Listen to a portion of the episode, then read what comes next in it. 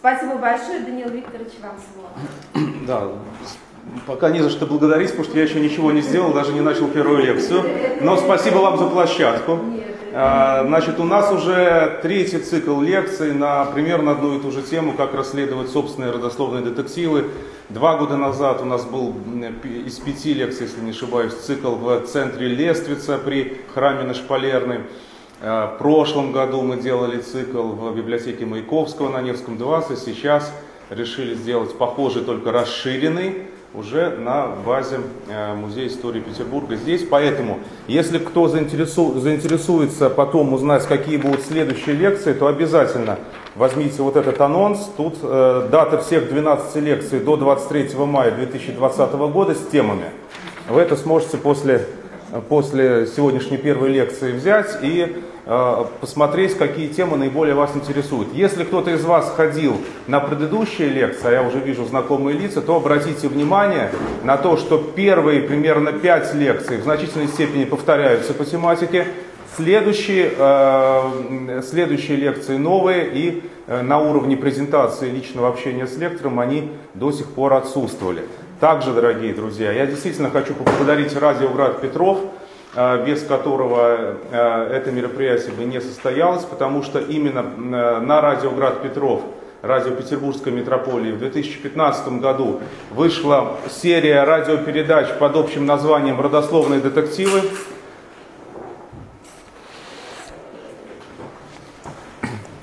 Вот так вот выглядит диск с этими 50 радиопередачами. И если у кого-то его еще нету, то после, э, после лекции вы можете поговорить с Мариной Лобановой о приобретении. Вот Марина, э, мой помощник, собеседник на э, этих, на этих радиопередачах. И почему мне важно сейчас рассказать про то, что увидите на презентации. Почти на каждом слайде этой презентации в правом верхнем углу будет логотип вот этого диска с цифрой. Цифра означает номер радиопередачи, где вы сможете более подробно услышать ту тему, которую я, возможно, буду кратко говорить, потому что времени не так много. Кратко описывать. Поэтому, если вам нужно более расширенное знание по тематике слайда, то обращайтесь к номеру радиопередачи, указанному в правом верхнем углу. Вот тут первый 1-50, это значит всего передач 50. У каждой своя тема была. Архивы, архивы ФСБ, архивы Минобороны, поиск пропавших без вести, архивы учебных заведений, э, э, поиск человека по имени и так далее и тому подобное. Вот через, э, через этот простой язык с цифрами вы сможете понять, где получить большую информацию. Ну, давайте, друзья, начнем. Сегодняшняя лекция, она вводная и она очень важная. Задачу сегодня перед собой ставлю довести до вас, уважаемые друзья, актуальность родословных поисков именно после того, как закончилась советская власть. Рассказать вам кратко, какое влияние оказал советский период на наше с вами, на среднестатистическое знание об истории семьи. И забегая вперед, вывод следующий. К сожалению, именно в тех странах, где более-менее долго э, господствовала коммунистическая советская идеология, ущерб нашему знанию об истории семьи переоценить невозможно. Ущерб страшный. Уничтожались архивы, уничтожались целевым образом. Уничтожались не только государственные архивы, уничтожались семейные архивы. Э, в людей, в, в душах людей порождали страх рассказывать о семейном прошлом, потому что от семейного прошлого зависело будущее советского человека. И задача сегодняшней моей лекции на конкретных архивных документах показать вам, дорогие друзья, как этот страх работал. А, как э, уничтожались источники, как, что, то, что мы утратили в результате 75 лет советского периода. И начиная, на, начать хочу э, с, самой свежей информации, связанной с тем, что, к сожалению, уничтожение архивных источников, связанных с родословными поисками, продолжается до сегодняшнего дня. И э, красной нитью моих лекций, вот лекций в том числе на радио Град Петров и предыдущих лекций очных, была, был тезис очень простой о том, что ни в коем случае не откладывайте родословные поиски. Чем позже вы начнете, тем меньше вы получите. Тем меньше сохранится архивных документов, тем меньше вы застанете предков, э, предков, которые могут вам рассказать об истории своей семьи. Поэтому э, время начала вами родословных изысканий, оно критически важно, и я вам сейчас это докажу на э, переписке с архивным комитетом. Вот у меня свежайшее письмо из архивного комитета Петербурга, датировано 2 октября 2019 года, сегодня у нас 26 октября. Значит, переписка у меня с архивным комитетом возникла из, и, и, и вот на основании вот этих трех архивных дел, это личные дела сотрудников Октябрьской, либо до э, революции она называлась Николаевская железная дорога. Вот это вот дореволюционное дело, это два дела 20-х годов.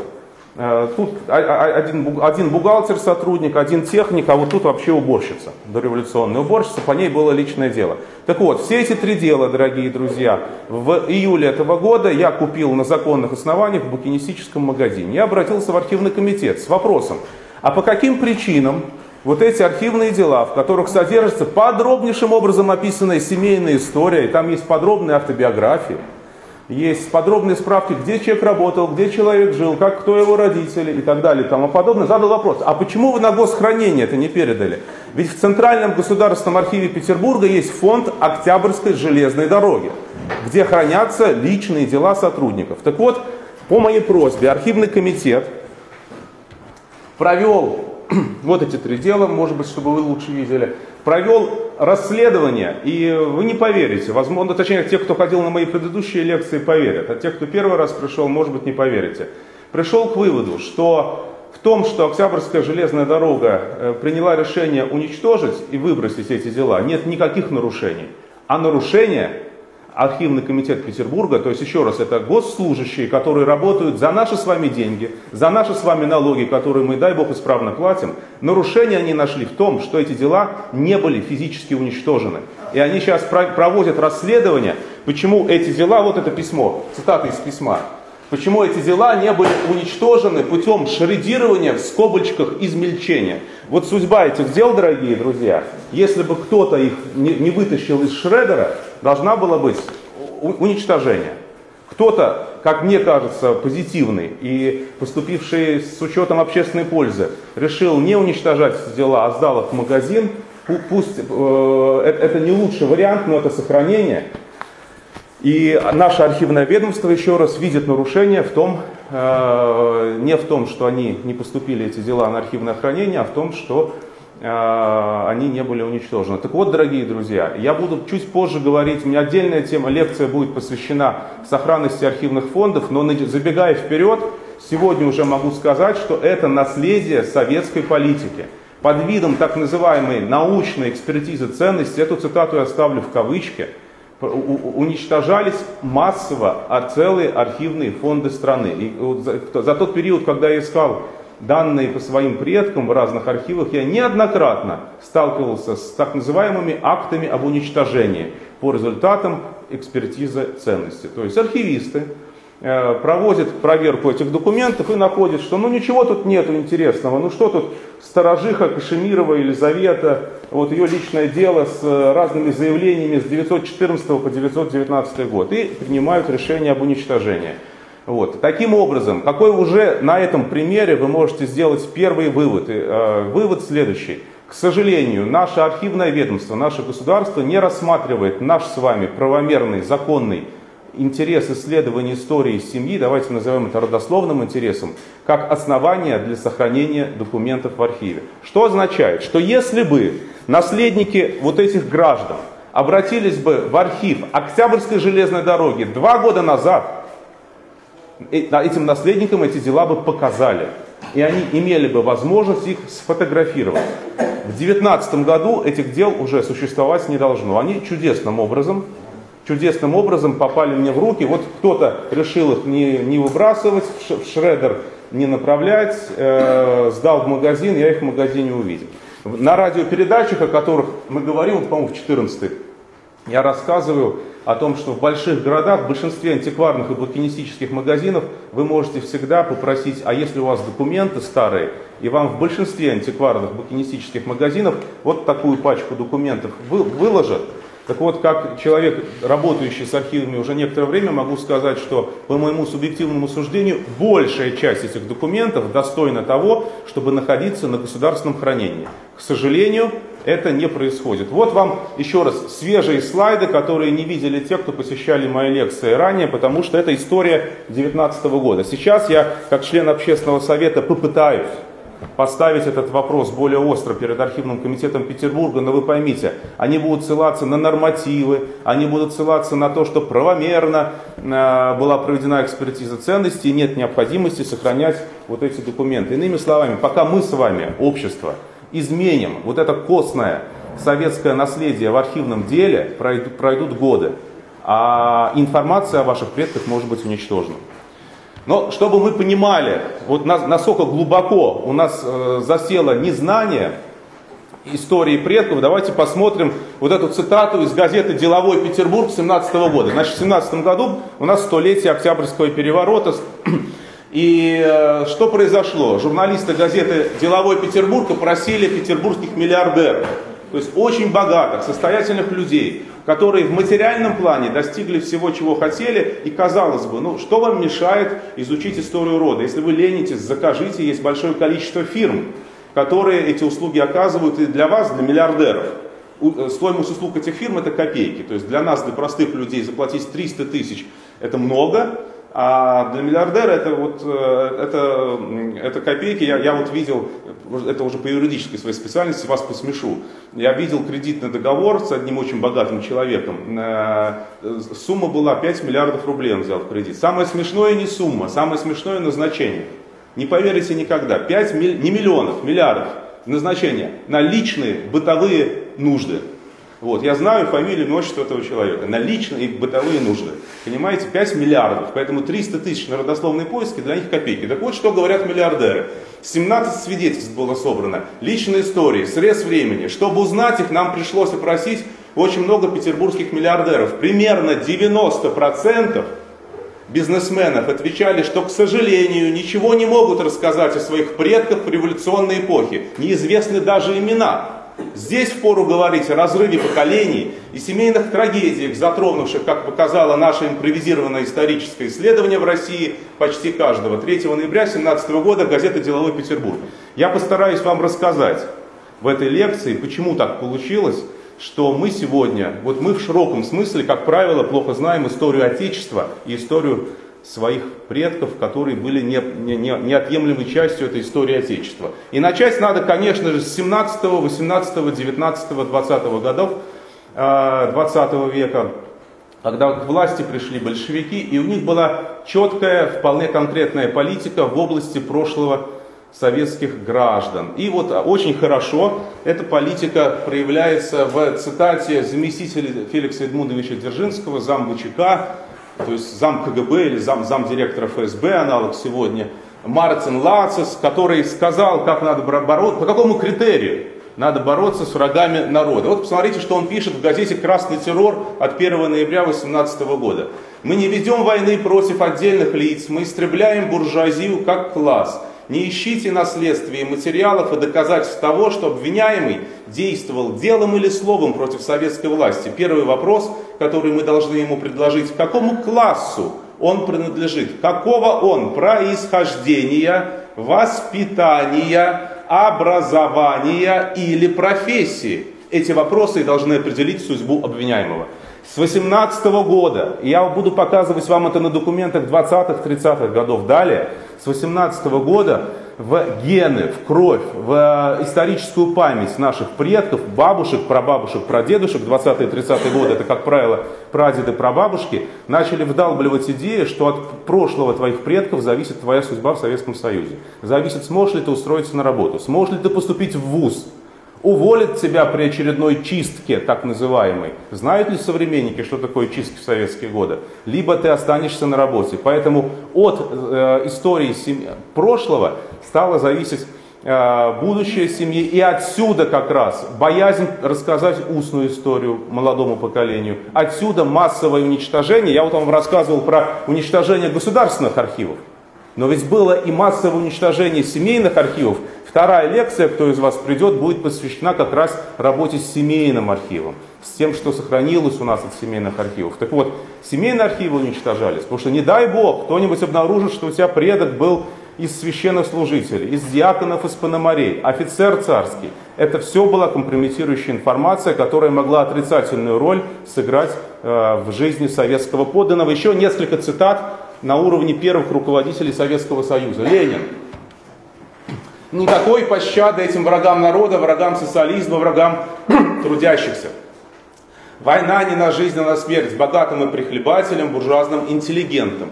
С ними надо расправляться при малейшем нарушении. В одном месте посадят в тюрьму, в другом поставить их, поставить их чистить сортиры, в третьем снабдят их по отбытии карцера желтыми билетами, в четвертом расстреляют на месте. Чем разнообразнее, тем лучше, тем богаче будет общий опыт. Это даже в полном собрании сочинений опубликовано. Есть, есть цитаты Ленина, я их приведу, которые в ПСС постеснялись опубликовать чуть позже. Вот это в полном собрании. Еще раз, критерий какой? Не борьба твоя с советской властью, критерий твоих проблем в советском строе. Критерием является про происхождение, в данном случае буржуазный интеллигент под которого понимались учителя, офицеры, священнослужители, врачи могли попасть под это понятие и так далее и тому подобное. Ну вот еще одна цитата Ленина. Вот это уже побоялись коммунисты опубликовать в большую часть советского периода. В перестройку опубликовали в 90-м году за год до краха советского режима. Чем большее число представителей реакционного духовенства и реакционной буржуазии удастся нам по этому поводу расстрелять, тем лучше. Цитата, цитата 22 года. Кто узнает, это цитата из секретной переписки Ленина по поводу изъятия церковных ценностей. Ленин говорит, что надо сделать кампанию по изъятию церковных ценностей, и как повод использовать ее для уничтожения наиболее активного духовенства, тех людей, которые защищают церковь и э, э, тех, кто ее поддерживает. То есть, еще раз, кампания по изъятию церковных ценностей использовалась как повод вот для того, чтобы в заголовках было указано как социальный, биографический, родословный геноцид. То есть уничтожение людей по признаку принадлежности к определенному классу, к определенному слою. Иосиф Виссарионович был действительно верным по ряду пунктов, ученик, верным учеником Ленина, то есть здесь как бы нету преувеличения в советской пропаганде. Вот давайте посмотрим, что в 1937 году он говорил в виде тоста на, на, на приеме в честь 20-летия Октябрьского переворота 7 ноября 1937 года. Цитата была записана болгарским коммунистом Георгием Димитровым. Итак, за что поднимал бокал Иосиф Виссарионович.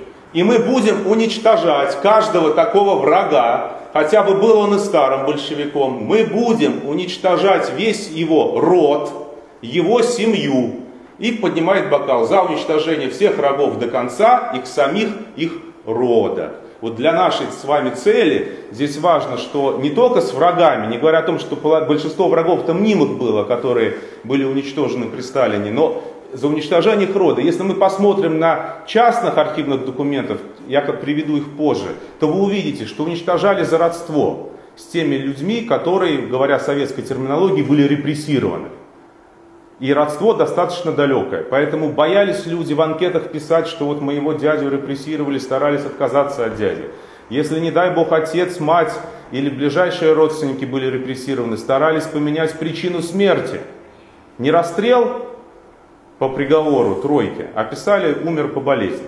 И это массово, и это надо знать в родословных поисках тех, кто хочет действительно понять, что произошло в советский период. Вот, а источник-то откуда? Вы поймите, источник идет с самого верха. Ну и был изобретен потрясающий, я не могу его русским назвать, советский язык, который э, очень хорошо отражает вот эту атмосферу страха, атмосферу преследования людей по признаку социального происхождения. Появились такие слова, значения которых сегодня уже многие-то не знают. Давайте несколько вам назову. Бывшие люди, лишенцы. Эти слова массово встречаются в советской документации 20-х, 30-х, 40-х годов социально чужды люди с прошлым и чистки. Вот это все, э, эти термины, они кратко, лаконично объясняют нам с вами, почему сегодня надо восстанавливать утраченное в советский период и что было утрачено. Эти слова были маркерами, которые вселяли в души наших предков советского периода страх, знать свою историю, историю, историю рода, историю предков. Давайте расскажу про каждый из этих терминов, хотя они пересекаются. Бывшие люди, имелось в виду, бывшие дворяне, бывшие офицеры, бывшие священнослужители, люди, которые при царе имели некий высоко, высокий статус. И они поэтому уже при советской власти стали носить термин «бывшие». Но они уже не, не, никак, никакой угрозы не представляли для советской власти, но их продолжали бояться, их ограничивали в правах, их, их, их детей, их родственников преследовали. Лишенцы, лица, лишенные избирательных прав. Широчайший перечень граждан подпадал под э, это понятие. В том числе, само собой, все те, кто до революции не, был, э, не относился к беднейшим крестьянам и к беднейшему пролетариату. Все остальные могли попасть под лишенцев. Более того, и это очень интересно, чуть позже будет новый слайд, который не видели те, кто раньше ходил на мои лекции. Под лишенцев попадали даже те, кто во время НЭПа законно торговал. Но это уж совсем интересно. НЭП объявил Ленин, объявила партия, правительство, разрешили торговать в 20-е годы. Люди официально получали патент на торговлю. Извините меня, торговали тем, что произвели на приусадебном участке, либо тем, что сделали своими руками у себя дома.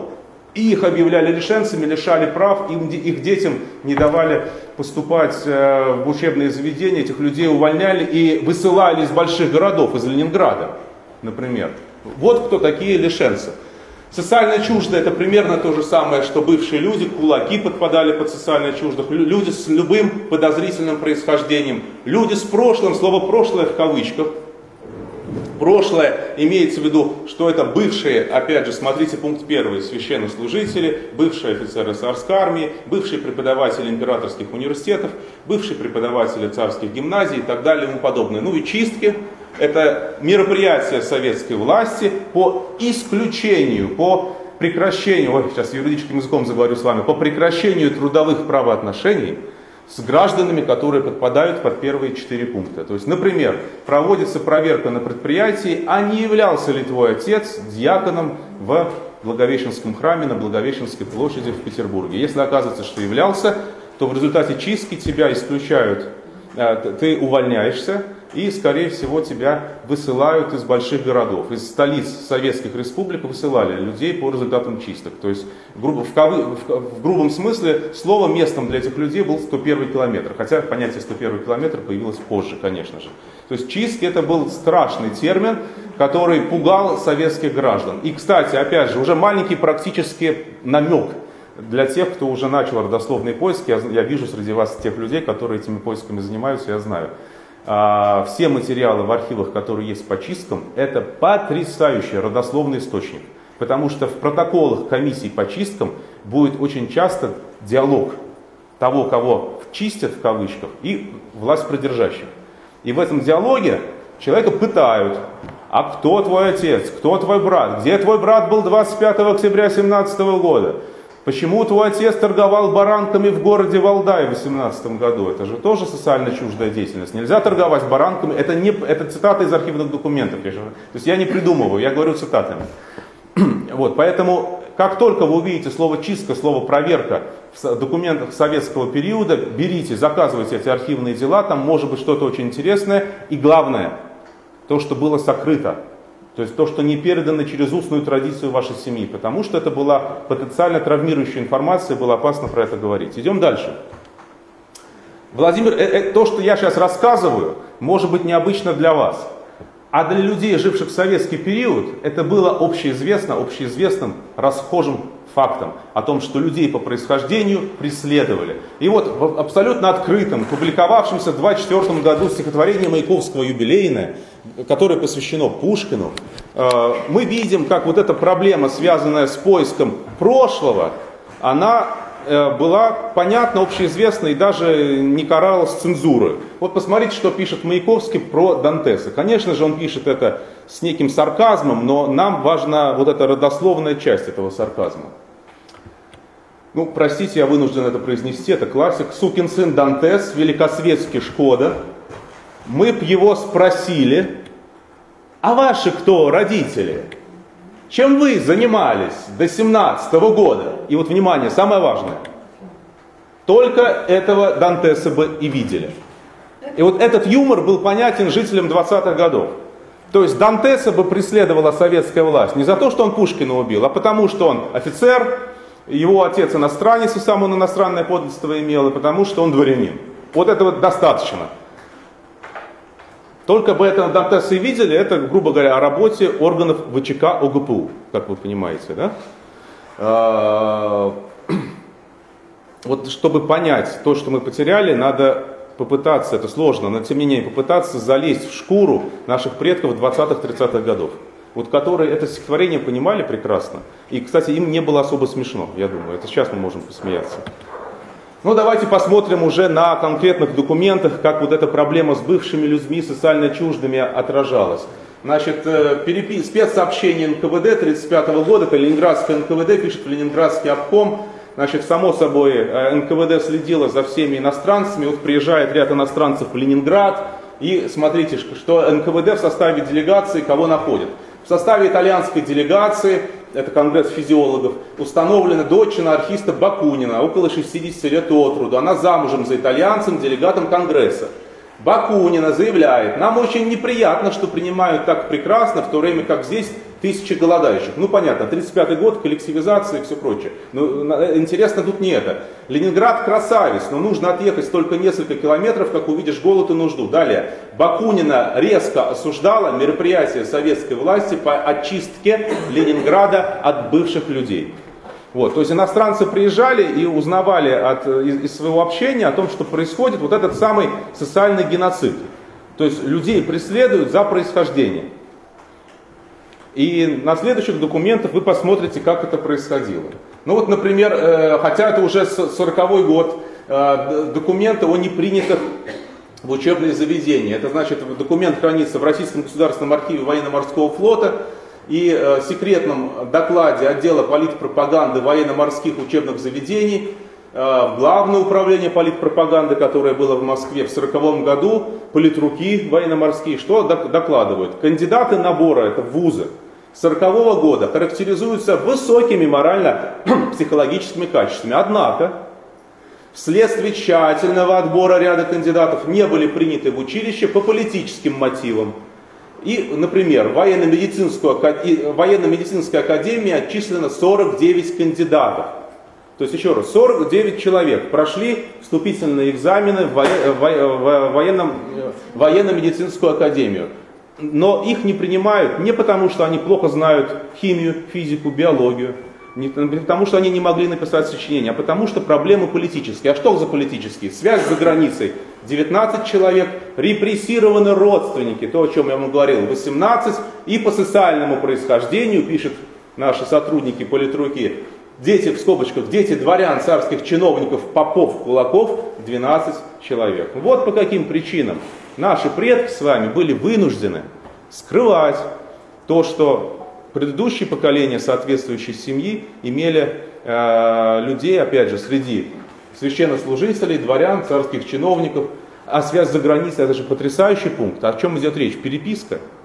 Простая переписка с родней за границей рассматривалась как крамола в глазах советской власти. А теперь внимание, вот эту семейную часть история накладываем на историю Отечества. Мы помним, да, что э, уже к 40-м годам у нас, э, это, это до, ага, нет, это уже после присоединения, да, это уже по, по, после присоединения Прибалтики. Но тем не менее, Польша, по, нет, и Польшу, и Польшу уже к этому времени присоединили. Короче говоря, что тезис следующий.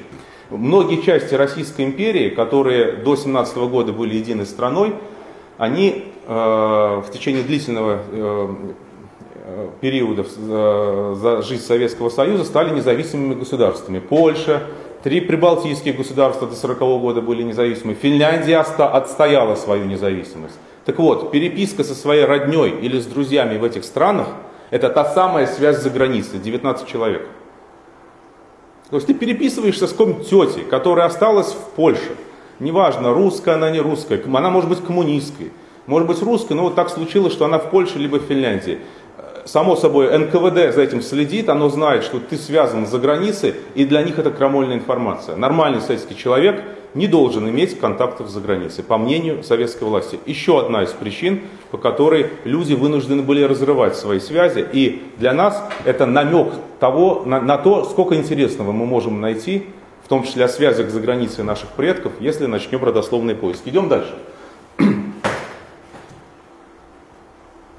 Совсекретная спецсводка Народного комиссариата внутренних дел, Ленинградский обком партии, 1935 год. Значит, это тот самый пример чисток и проверок, который проводил НКВД, проверяя разные организации на предмет наличия социально чуждых граждан. Вот они проверили в 1935 году школы. И, о, ужас!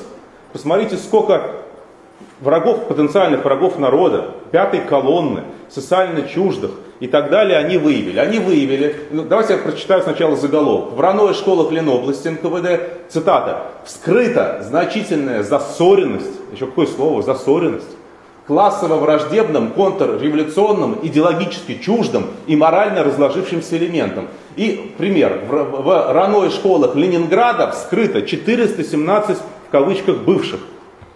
А именно 125 дворян, точнее из дворян, 190 из семей служителей культа, 66 из помещиков и крупных купцов, 6 членов антисоветских партий, 29 из бывших военных чинов и из семей бывших военных чинов.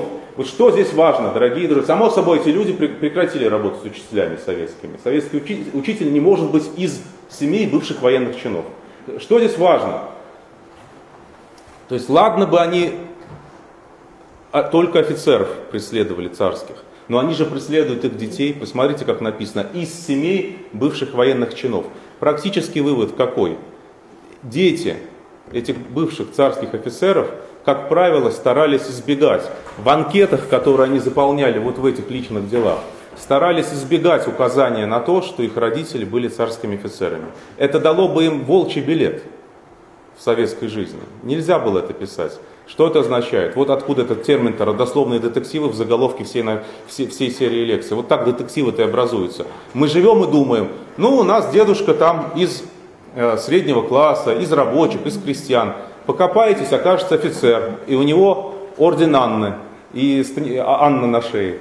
Вот. Но об этом, но чтобы это узнать, надо поработать в архивах. Ну вот для того, чтобы как это делать, я вам расскажу в следующих лекциях. А пока актуальность, а, актуальность родословных поисков на вот примере конкретном. То есть вот посмотрите, 417 человек из системы советского образования исключаются. Хотя для меня очевидно, что те люди, которые до революции относились к дворянам, к помещикам, к служителям культа и к военным, были наиболее образованы.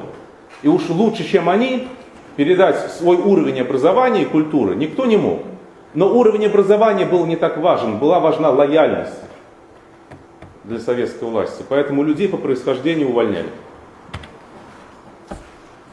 Это источник, Центральный государственный архив историко-политических документов, бывший парт-архив. Про него буду рассказывать в соответствующей лекции отдельно и очень много.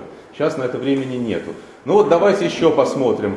Э, вот эту, по-моему, этот слайд новый, я его не приводил на предыдущих лекциях. Значит, спецсообщение НКВД в обком Ленинградской партии, 1934 год, называется «Итоги обследования промпредприятий по соблюдению паспортного режима». Предыдущий слайд касался учителей. РАНО и школы. А тут они промпредприятия проверили в 1935 году. И смотрите, отказано в выдаче паспортов социально чуждым. Пишут, что это а, а, якобы целых 3% от населения Ленинграда. В том числе 22 тысячам 296 кулакам и лишенцам, 20 527 дезорганизаторам производства, 7 320 судившихся и так далее. И цель этих мероприятий завершить очистку города, не допуская засорения его социально чуждым элементом. Значит, отказ в выдаче паспортов, поясняю. Это означает, человек в Ленинграде жить не будет. Его выселяют. Это ссылка. Слава Богу, пока еще э, в 1935 году в 1935 году, он еще в ГУЛАГ не поедет. И под так называемую первую категорию, это терминология 37-38 года, за которой стоит расстрел, пока не подпадет. Но многие из этих людей, которые здесь только высылаются в 1935 году, в 1937-1938 году, как настоящие на учете в НКВД, попадут в соответствующие списки. Там были списки на первую и на вторую категорию. Забегая вперед, скажу, первая категория – это такой советский эфемизм, за которым стоит расстрел, и по, сам, если поверить самому НКВД, они расстреляли в 1937 году вот по этим спискам 700 тысяч человек по всей стране. Вот. А вторая категория это ГУЛАГ, то есть бесплатная рабочая сила на стройках коммунизма. Так вот, в 1935 году их всего лишь, в кавычках всего лишь, э, выслали, сняли с работы выслали из Ленинграда. Опять же, ну разве это не уважительная причина для наших с вами предков скрывать свое прошлое? А для нас с вами разве это не мотив чтобы восстановить то, что скрывали наши бабушки и дедушки. Судьбы лишенцев. Вот конкретный пример, чудесный, тоже новый слайд. Это я обращаюсь к тем, кто ко мне ходит из лекции в лекцию. А, протокол, значит, есть чудесный источник, он находится, например, в Центральном государственном архиве Петербурга, это Антонов Овсеенко, дом 1, протоколы комиссии Ленгорсовета по восстановлению в избирательных правах. Вот эти самые лишенцы формально имели право восстановиться и стать полноценными советскими гражданами. И там была целая комиссия из советских начальников, которая, э, ну, по сути, в судебном режиме допрашивала этих людей, чем они занимались, кто их предки, и потом принимала решение восстанавливать в правах, либо не восстанавливать. Вот давайте посмотрим, какие были враги у советской власти. Вот эту гражданку не восстановили в правах. Значит, она в 1934 году попросила восстановить ее в правах. Шишкина, Прасковья Ивановна, 893 года рождения, проживала на Грибоедова 134, лишена избирательных прав. Внимание, она не дворянка, не священнослужитель, советской властью не боролась. Внимание, как бывшая торговка по патенту второго разряда. Это НЭП. Она торговала во время НЭПа. С 27 года по 29 находилась на иждивении мужа Мухина Михаила Александровича, бывшего торговца с 23 года жила на проценты умершего э, в 29 году. С 905 по 917, вот это же важно. Смотрите, а до революции чем занималась? Ну, наверное, в Зимнем дворце царю прислуживала. Нет, нет, она по найму в столовых и в ресторане работала. Официантка по найму или посудомойка, по, по найму в столовых и ресторане. То есть пролетарий, казалось бы. С 30 -го года работает по найму до паспортизации. Выбыла в Толмачево, это поселок Ленинградской области, где также работала по найму поденно. Пригородный райсполком отказал. Решение ходатайства отклонить. То есть вот это что означает? Что мотив был даже скрывать свою историю 20-х годов. В 20-е годы человек в полном соответствии с советским законодательством, в полном соответствии с ленинской новой экономической политикой торговал, и это был, как вы понимаете, не олигарх, который владел норильским никелем или чем-то в этом роде. То есть торговали, вот, вот эти жители Грибоедова 134, я просто дом немножко знаю, они торговали на Покровском рынке. Это мелкая торговля. Вот. Это то, что, извините, у нас сегодня бабушки у метро торгуют. И вот и э, аналог этого. И э, человек становится потенциальным врагом советской власти, его лишают прав, она вынуждена выезжать из Ленинграда. Вот, пожалуйста, опять же, чем не мотив, не рассказывать своим внукам о том, чем я занималась в 20-е годы. В массовых делах, э, вот чем эти дела, а, а, личные архивные дела ценны. Опять же, про это я буду подробнее потом рассказывать, забегая вперед. Там содержится большое количество детальных биографических вопросов, на которые граждане должны были отвечать. Где вы были в 17 году? Какими языками владеете? Есть ли у вас знакомые члены партии? Есть ли у вас знакомые иностранцы? Э, был ли осужден кто-то из ваших родственников. То есть подробнейшие биографические вопросы, на них должны быть, дай бог, честные ответы, но советская власть понимала, что люди, чтобы иметь теплое местечко, будут врать. И люди врали. Поэтому она не, не, не удовлетворялась, советская власть, ответами. Она требовала расписку в том, что все эти ответы правильные. Вот посмотрите, какую расписку дал Столер Петров Афанасий Иванович. Подписка. Я, ниже подписавшийся, Афанасий Иванович Петров выдал настоящую подписку в том, что избирательных прав не лишался и не лишен, и не раскулачивался. Мои родители не раскулачены, избирательных прав не лишены, об ответственности за дачу ложных сведений предупрежден. Это при том, что в личном деле этого сотрудника, этого столяра, действительно подробно расписано, что никто из, из его родни не раскулачен и так далее, но они еще и расписку отдельную просят. А вот про ответственность очень важно. К сожалению, в сегодняшнюю презентацию не попал слайд, а нет, там будет другой. Там, у меня есть слайд с уголовным делом, а, где человека за мошенничество, было, человек был в 1935 году осужден за мошенничество. Все его мошенничество заключалось в том, что вот в таком деле он написал неправильно свое происхождение. Он написал из крестьян, а на самом деле из дворян. Вот и это все его мошенничество. Он не украл имущество ни у кого, не завладел чужими деньгами. Для советской власти это считалось уголовное преступление. Поэтому, когда тут написано, что об ответственности за дачу ложных сведений предупрежден, мое вам юридическое пояснение об ответственности уголовного характера. Но и страх уголовной ответственности многих наших предков не останавливал в искажении своего прошлого и прошлого своей семьи. Потому что жить надо было в тот момент, зарабатывать нужно было в тот момент и сейчас, и люди осознанно шли на риск и искажали свои биографии. отдельная лекция. Вот вы потом после, возьмите, пожалуйста, в конце лекции э, анонс всех 12 лекций до мая. И одна из лекций будет посвящена искаженным биографиям. Я буду на многих примерах подробно вам рассказывать, как искажали, почему, как их выискивали, как боролись. Но вот тут просто лишь чтобы вы понимали, про, что вот эта фраза про ответственность не, пустый, не пустой звук, эта ответственность существовала. И людей реально, вот в том, в том примере, который мы на радио Град Петров приводили, возможно, в девятой передаче, на пять лет человек поехал в лагеря. На пять лет за ложные данные в анкете. Ну вот давайте другое уголовное дело, тоже за неправильную информацию в анкете.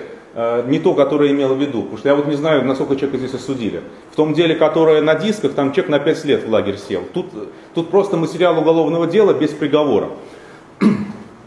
Произведенным расследованием установлено, что гражданин Родичев 899 года рождения, член партии с 21 года рождения, женившись на дочери дворянина и офицера царской армии, с целью сокрытия социального происхождения прошлого жены от парторганизации, получил на ее имя в Поддорском райисполкоме, это Ленинградская область, фиктивную справку о ее происхождении из крестьян деревни Кулакова. На самом же деле она является уроженкой города Старая Руса.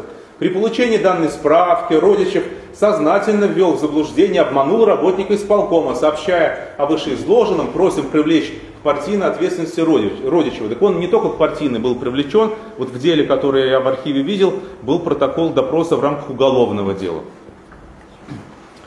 Это дело хранится в парт-архиве. А вот посмотрим, что пишет сам Родичев из протокола допроса. Родичев, у меня была единственная цель скрыть от партии дворянское происхождение своей жены. Для этого я пошел на преступление. Опять же, вот здесь это не оговорка человека, это реально, это в глазах советской власти это действительно было преступление. То есть сегодня для нас, вот если мы пойдем куда-то и напишем, ну, на, на потенциальному работодателю, напишем анкету и там неправильно напишем про, де, про папу, маму и дедушку, ну это вот что угодно, но не, под уголовный состав ну никак не подпадает. То есть там максимальная санкция теоретически могут не принять на работу. В Трудовом кодексе есть такая статья сегодня, что можно человеку уволить, если он предоставил ложные данные при приеме на работу. Это максимальное, что сегодня можно получить. И то еще вопрос, не восстановит ли этого человека суд, потому что насколько влияет э, анкета по отца, бабушку и дедушку сегодня, хотя многим такие анкеты уже не заставляют, такие анкеты не заставляют писать. В советские годы это было преступление в юридическом смысле этого слова. Идем дальше. Отказ от родственников. К сожалению, вот одним из потрясающих проявлений того, насколько было страшно в советские годы знать, рассказывать, сохранять информацию в бумажной и устной форме о прошлом предков, являются массовые, так называемые массовые отказы от родни. Люди публично перед большими коллективами говорили, я отказываюсь от своего дяди кулака, или я больше с отцом не буду общаться, он бывший священнослужитель. Ну вот давайте посмотрим, может быть, как это, как это видно в переиллюстрированной корреспонденции. Одна из лекций будет посвящена специфическим источникам по родословным поискам, которые нам дала советская власть. Один из источников это переиллюстрация. Тайная читка писем. Она есть во всех странах, э, но она подвержена жесткой процедуре. В определенных случаях она возможна. В Советском Союзе переиллюстрация была массовой и фактически она не регулировалась. Законодательством переиллюстрация занималась НКВД. И партии докладывала, что она вычитала, о том, что пишут советские граждане друг другу. Ну вот посмотрите. Это письмо сотрудницы, если не ошибаюсь, райкома партии, которое тайно прочитали. А сегодня оно в архиве хранится. Почему не взяли Гогу? Да, хотя дядя и рабочий, а настроение у него антисоветские, но избирательных прав не лишен. Для меня это очень важно. Если я работаю в таких органах, что сказать, что они лишены, мне необходимо, иначе будут плохие последствия. Очень жаль, что Гогу не взяли. Он никудышный человек. В таких случаях единственный выход – порвать с родителями. Это идеология партии. Подпись вверх. Единственный выход – порвать с родителями. И э, если вы скажете мне, что это вот редкий, исключительный документ 20-30-х годов, нет, они массово встречаются. В протоколах партсобраний, в протоколах трудовых коллективов. Люди публично отказывались от своих родственников.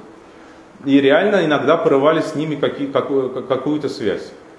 Постоянно это происходило. Это вот, э, а для нас с вами, для темы сегодняшней лекции, это напоминание о том, почему мы можем не все знать об истории наших предков советского периода. Вот потому что отказались и перестали общаться, хотя когда-то были очень близкими.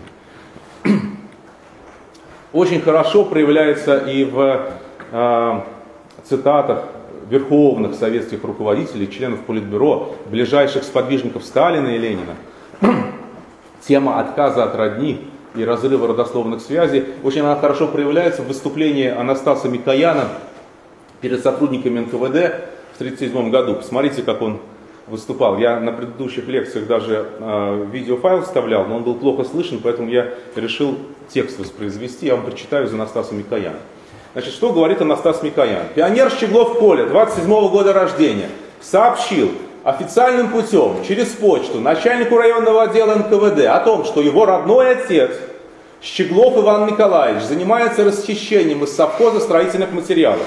Был отец арестован, аплодисменты, это все вот на, на видео, на, на хронике, на кинохронике. Пионер Коля Щеглов, который знает, что такое советская власть для него, для всего народа, родной отец ему теперь не родной. Он сказал НКВД, чтобы отца уничтожить, как врага народа. Вот какие люди у нас, товарищи, есть. Вот какие пионеры у нас есть. Вот где наша сила и мощь. Молодец. Бурные аплодисменты сотрудников НКВД, сидящих в Большом театре в Москве.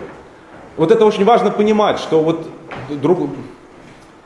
мировоззрение было другое у тех людей, которые были у власти 70-80 лет назад. Совершенно другое мировоззрение. То, что для нас сегодня с вами казалось бы дикостью, тогда считалось в почете. Поэтому мы все знаем про Павлика Морозова, историю, но таких Павликов Морозовых было много, и страшно не, не то, что сделал пионер Щеглов Коля, это ерунда на фоне того, что делала советская власть. Она поощряла это, взращивала это, а по сути ведь это уничтожение семьи, не больше и не меньше. И очень правильно Анастас Микоян говорит вот в этих фразах, вот фраза «вот где наша сила и мощь». Ведь действительно, сила и мощь советской власти, по большому, по большому счету, на философском уровне, она находилась в разобщении, в разрыве этих семейных связей. Вот. Наша сегодня задача произвести восстановление утраченного. И насколько это возможно, то, что мы, мы, российский народ, утратили за советский период, надо сегодня восстанавливать. Моя задача в оставшихся 11 лекций рассказать вам, как это сделать. Идем дальше. Выдуманные биографии. Массово это происходило. А, вот, вот примеры. В связи с проверкой пар документов, пишет НКВД э, в обком, э, мы зафиксировали в течение октября месяца 36 характерных документов. Значит, в данном случае, забегая вперед, скажу, под документами имеется в виду частная переписка, тайно проверенная НКВД. У меня будет отдельная лекция на эту тему, тут кратко. Некоторые документы, то есть письма, содержат замаскированные просьбы сомнительных и исключенных членов партии добыть заведомо неверные справки и отзывы на эти просьбы. Опять же, практический вывод из этого. То есть, еще раз, вы поняли, да? НКВДшники проверили переписку граждан, обнаружили, что граждане создают себе красивые биографии. Вылепливают себе из ложных справок то, чего не было в действительности. Для нас с вами это намек на то, что э, первое, э, официальная история нашей семьи, которая написана в советский период, может быть не полностью достоверной. Ну и второе, надо, надо смотреть мотивы, надо изучать переписку на КВД, потому что иногда истинная история нашей семьи будет видна в документах спецслужб, которые сегодня доступны нам, если они отложились в фондах партийных архивов. Сами архивы спецслужб Литейной 4, к сожалению, закрыты до сих пор. За редким исключением, о котором я буду говорить в отдельной лекции. Еще раз выдуманные биографии. Ну вот из, из периллюстрированных писем. 30, тот же самый 35 год. У меня к себе просьба, пишет гражданин советский. Мне нужно в райком документы 17 года, где я был. Так вот, мы с тобой были первоначально в партизанском отряде товарища Соболева, потом за год Леси в Астрахани, а еще в отряде товарища Полунина в городе Баку. Вот, то есть вот создается легенда. То есть неправдивая история, которая будет советской власти выдана на гора. Но советская власть бдительная, в данном случае она это выявила. Но, как вы понимаете, не все же случаи биографических фантазий наших предков были выявлены НКВД. Некоторые из этих случаев выявите вы, дорогие друзья, если начнете ваши родословные поиски.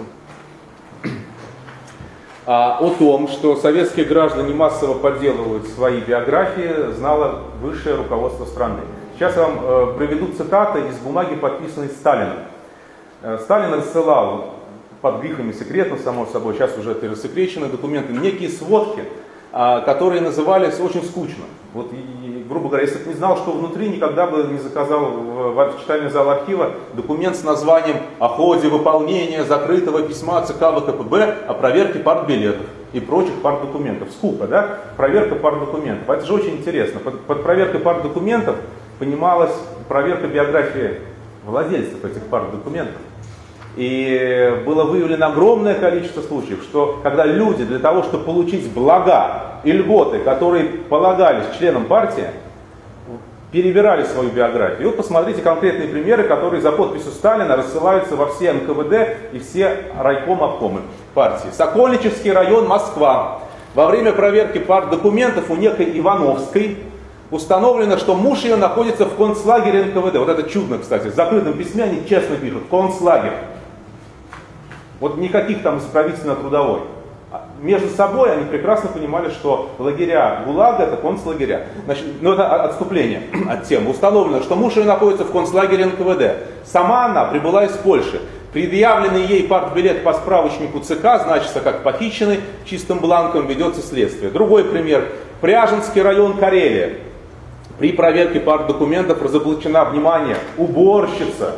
Уборщица райкома, правда райкома, кандидат в КПБ, поддерживающая связь со своим мужем, активным белогвардейцем, находящимся в Финляндии, подозревается в шпионаже.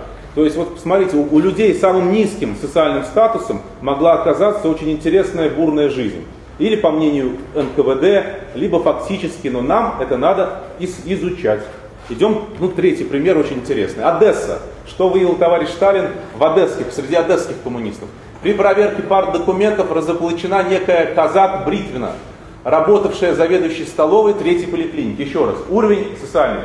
Зав столовой поликлиники. Установлено, что при вступлении в партию казак Бритвина скрыла свое социальное происхождение, заявив, что она работница. В действительности она оказалась княжной Ильинской, дочерью крупного помещика, полковника, бежавшего в 17 году за границу, казак Бритвина призналась, что родные ее имеют крупные ценности и деньги во французском банке. Вот такая детективная история может быть основой к сценарию фильма, фильма какого-то. А для нас с вами это опять же, вот что могло потенциально быть с нашими предками? Вот вы думаете, ваша прабабушка работала заведующей столовой в поликлинике, да, а раз княжна Илинская. Вот так вот. Идем дальше. Это, это, наверное, последний слайд. Значит, друзья, мы начали с вами с 2019 года. Я вам в начале лекции показал дела, которые архивный комитет считает необходимым в 2019 году уничтожать путем измельчения в скобочках шредирования. Тот, кто подошел позже. Вот эти дела должны быть уничтожены. Они спаслись чудесным образом. Но если вы думаете, что это проблема сегодняшней России, и они начались сегодня, это не так, я вам в самом начале сказал, массовое уничтожение архивов началось при советской власти и при первом его, ее правителе, при Ленине. Так вот, я знал, что при Ленине их массово уничтожали, но, к сожалению, прямую цитату о том, как это делалось, я нашел совсем недавно. Этого слайда, это, это, этот, эту цитату мы не приводили в этих дисках, ее нету в радиопередачах, и, мы не прив... и она не приведена была на предыдущих моих выступлениях и лекциях. Цитата очень хорошая. Она прямо касается архивных источников родословного толка, а именно нотариальных архивов. Мы на, с Мариной Лобановой на дисках, по-моему, вот как раз в 14 передаче рассказывали, что в большинстве регионов почему-то не сохранились нотариальные архивы. Целиком. Нету. Как в природе. Что бы это могло быть? Ну вот, наверное, бумаги у советской власти не хватало. Оказалось, нет. Друзья, вот сегодня у нас 26 октября 2019 года. Ровно 101 год назад, 26 октября 2018 года, Владимир Ильич Ульянов Ленин председатель советского правительства, пишет в записке наркома юстиции товарищу Курскому следующее. Не пора ли поставить на очередь вопрос об уничтожении документов частной собственности, нотариальные акты о землевладении, фабриках недвижимости и прочее и так далее? Подготовить тайно, без огласки, захватить сначала бумаги, по-моему, надо бы в бумажную массу превратить, технически это изучить заранее. Курский отвечает, мера не лишняя, и может быть проведена быстро, так как нотариальные архивы в наших руках. Ленин пишет итоговую резолюцию. Итак, вы за это возьмитесь без особого постановления СНК. и, привле, и, привлечи, и привлеките к этому совещанию э, э, об этом комиссариат внутренних дел, но тайно. Вот все тайно. Это не было опубликовано в полном собрании сочинений, Лишь сказал тайно, но этот документ хранится в фонде 2, личный фонд Ленина, опись 1, дело 7310, Российский государственный архив социально-политической истории, Москва, улица Большая Дмитровка, 15, бывший институт марксизма-ленизма. То есть оказалось, что вот эта причина отсутствия в большинстве региональных архивов нотариальных фондов, чуть позже скажу их значение для родословных поисков, это прямое указание первого лица советской власти. Вот. Нотариальные фонды, мы говорили про них на радиопередачах, это важнейший исторический источник в области истории семьи. Там же документы о том, как, что наследовалось, какие, какая земля, какие дома кому переходили. И в нотариальных архивных фондах, конечно же, массово, массово, э, массово находились документы самых простых подданных Российской империи, крестьян. Особенно это касается периода Столыпинского, то есть когда э, из общины выходили при Столыпине крестьяне, документы о частной, об их частной собственности на землю, они приобретали ее при Столыпине массово, нотариально удостоверялись. Это нотариальные акты были. И на одну из своих лекций я, кстати, приводил подлинный нотариальный акт с, с, с водяными знаками, с герб, на гербовой бумаге, но он сохранился в частном архиве этих самых крестьян. А нотариальный экземпляр уничтожен по указанию Ленина. Так вот, друзья, вот э, одна из причин, когда началась вот эта борьба с историей прошлого. Ну, я понимаю, почему он это не хотел, почему он боялся этих архивов. вот, казалось бы, гражданская война, Белые со всех сторон наступают. Ну, думает ты там о том, как с товарищем Троцким против Колчака да Деникина бороться. Нет, он думает об уничтожении нотариальных архивов. А, они боялись реституции, они провели национализацию, очевидно боялись реституции.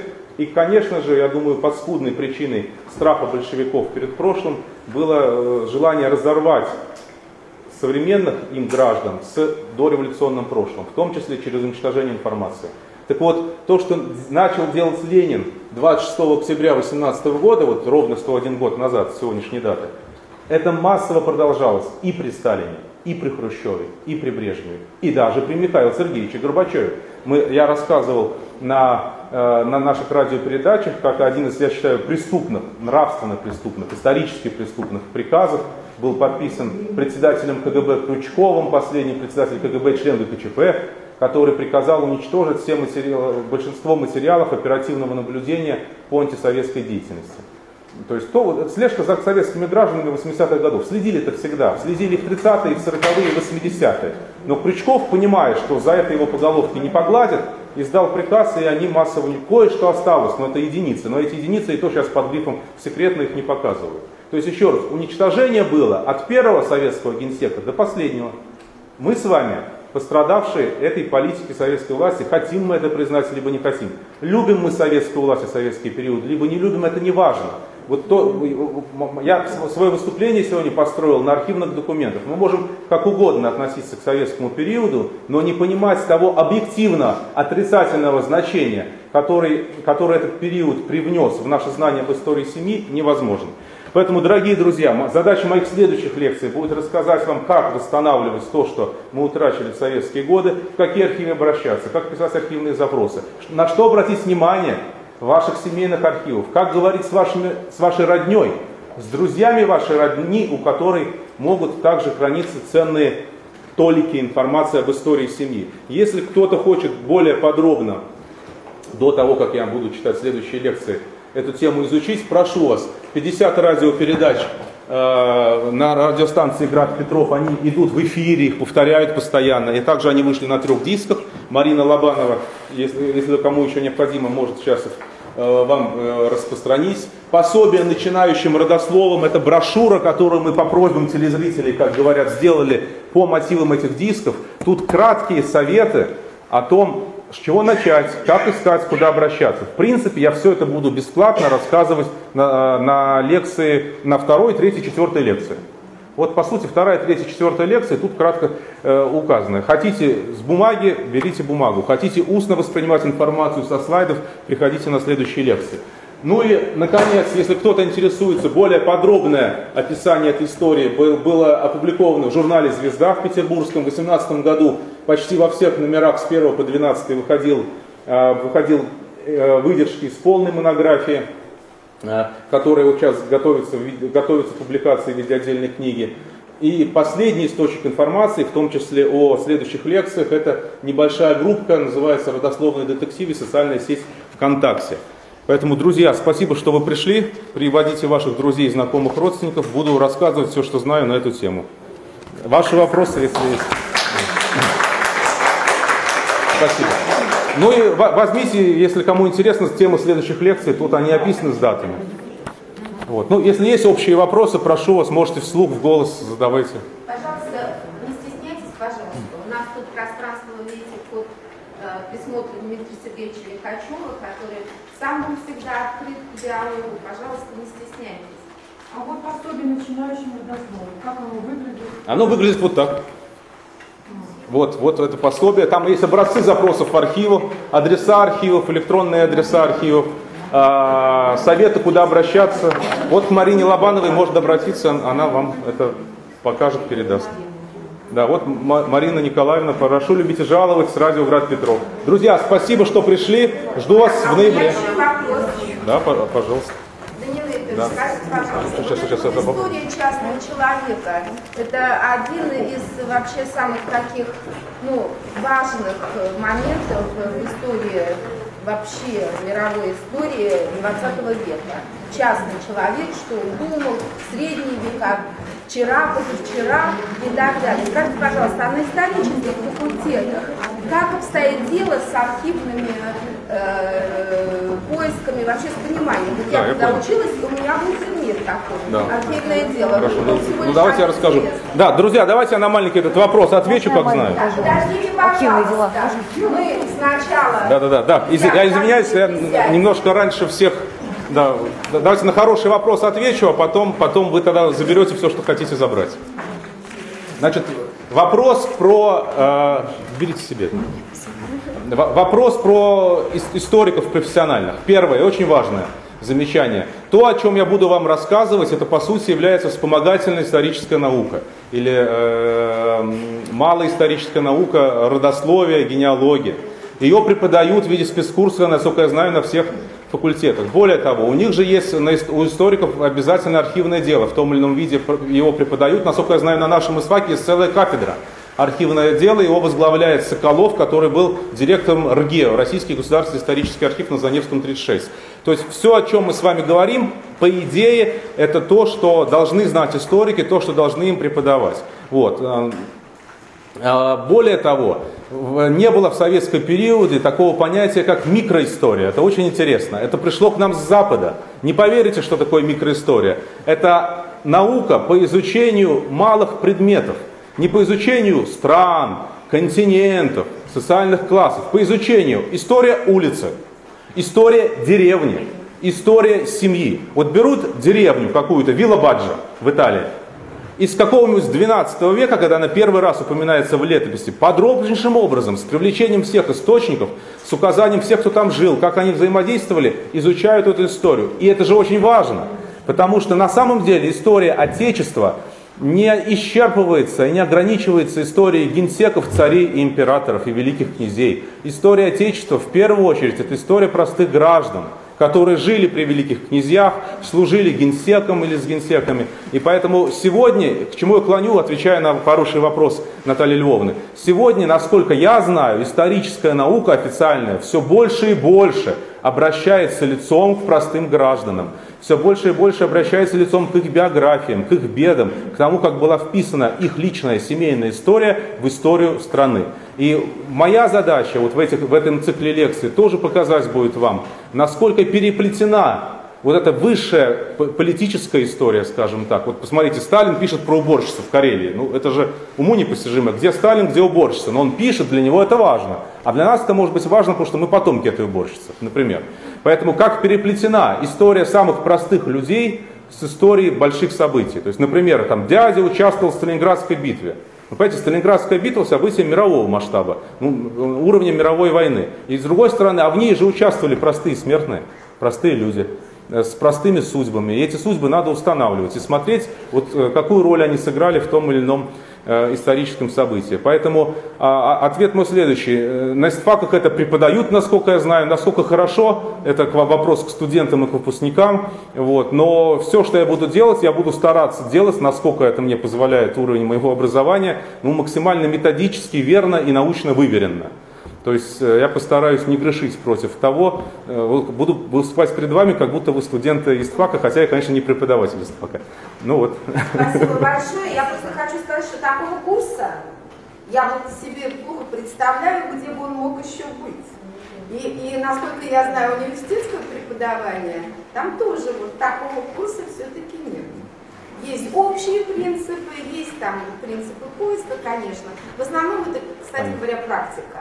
А вот э, таких ярких э, встреч, э, как сегодня, я что-то даже не помню. Спасибо Да, ну, большое. приходите. Приглашаем всех. Приходите, пожалуйста. Спасибо. Спасибо большое.